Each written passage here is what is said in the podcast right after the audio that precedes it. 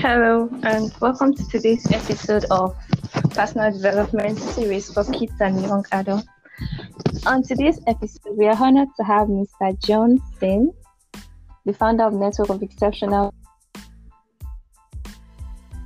and taught kids over the years. So we'll be having him teach us how parents can help their kids study and learn better. So over to you, Mr. Johnson. Thank you for joining us.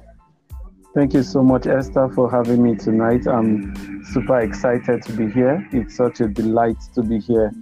Uh, well, today we are going to be talking about um, certain tips that um, parents can put in place to help their kids learn better or study better even while they are at home.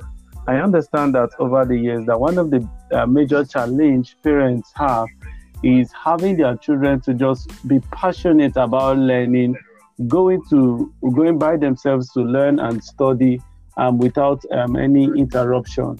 Well, study has shown that um, the average attention span of humans is over eight seconds. This is even shorter for kids.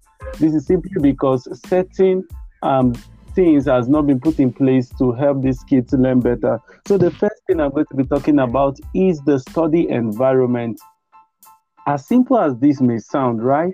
Um, one of the ways to help your child study better is by working on the learning environment. The learning environment. So parents um, are surprised why their kids are distracted when they are studying in the living room, or they are surprised why their kids go to the bedroom to study and end up sleeping off.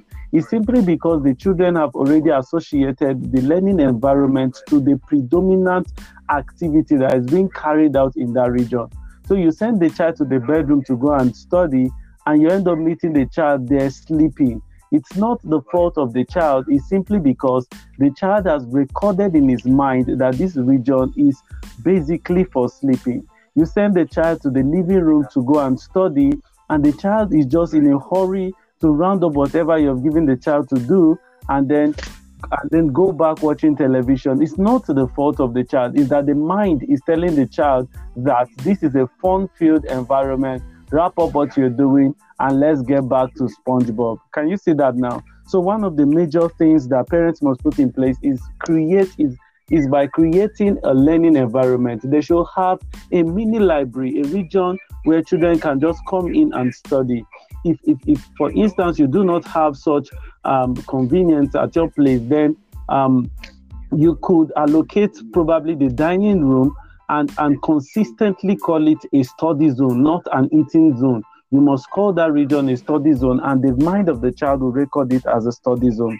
Secondly, I'll be talking about um, the study time. So, first, we have the study environment. The next thing that parents must put in place to help their child study better is what I call the study time. Okay, so you don't just call Junior and say, Junior, you have not read your book today, go and read. This is this doesn't work. We've seen it over time. How, how long will you continue screaming? You call your child and then have an agreement with the child. Okay, Junior, I'm going to allow you watch your program between this time and this time, but study time for you will be from 10 a.m. to 12 noon, right? When Junior records that in his mind that he has a study time, he, he doesn't breach the contract. Do you understand that now? So parents must be able to um, create what we call a study time for kids to adopt. Whenever that time comes, they shut down every other thing and they just go to their study environment. Remember, you created that, and then they go there to study, right? Next up, I'll be talking about is the study style, right? So first we have the study environment, which is the learning zone. Next, secondly, we have the study time, which is the, the time apportioned for a child to learn, right? And then thirdly, we have the study style. You see, there are three major styles that um, children adopt as their learning style. This is the work of the parent. It's the duty of every parent to discover the learning style of their child. Recently, I got engaged with a client, and then they were surprised when I didn't come to class with notes. I rather came to class with my laptop. I discovered that this child was is audiovisual. Can you see that now? This child learns better by seeing digital materials. This child learns better by watching videos. So I come to class instead of with papers and, and marker, I come to class with my laptop and digital materials showing this child um, um, learning aids. You get what I'm saying now? So one of the things that parents must understand is the study style of their child. We have three basic study styles. We have children who are visuals, right? We have students uh, who are who are audio, okay? They, are, they, they learn basically by what they hear, right? The visual kids learn basically by what they see. So they understand more pictorially. You show them diagrams and then they are more excited when you teach them with pictures. The other kind of children learn by what they hear. We call them audio kids, right? And then finally, we have the kinesthetic kids. These these kids, if you if you study them very well, you see them. They are all busy. They learn better when they are engaged, right? So you need someone to really keep them engaged, jumping here and there, probably singing songs while you teach them. Okay. So the study style of a kid must be must be um, um, understood, and then you use that method to help the child to learn better. Don't force a child to read their notes when that child is visual. Get the get videos on the topic, right? You want a child to learn on photosynthesis, and then you open the top the textbook and you're showing the child what photosynthesis is from the textbook, and this child is not relating. Get videos on YouTube. Go ahead, get videos on YouTube and show the child what photosynthesis is. This child is is, is just basically visual.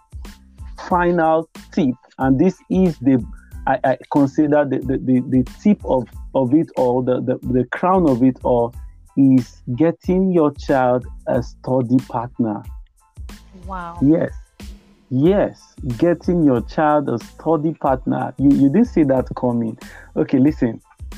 Um, even as we as adults, we do this a lot. We get what we call an accountability partner when we want to achieve certain goals, right? This is not so much different from kids, okay?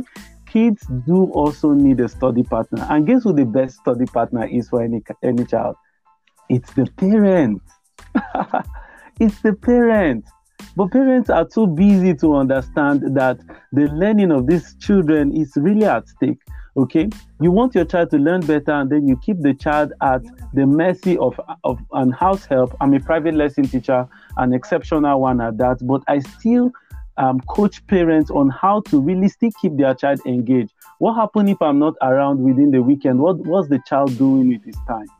Do you understand? So the the next thing parents must get for their child is a study partner, and the best study partner is the parent. Don't tell Junior to go to the study environment to study. No, say Junior, let's go to the study environment and study. Junior learns better when the parent is there reading alongside that child.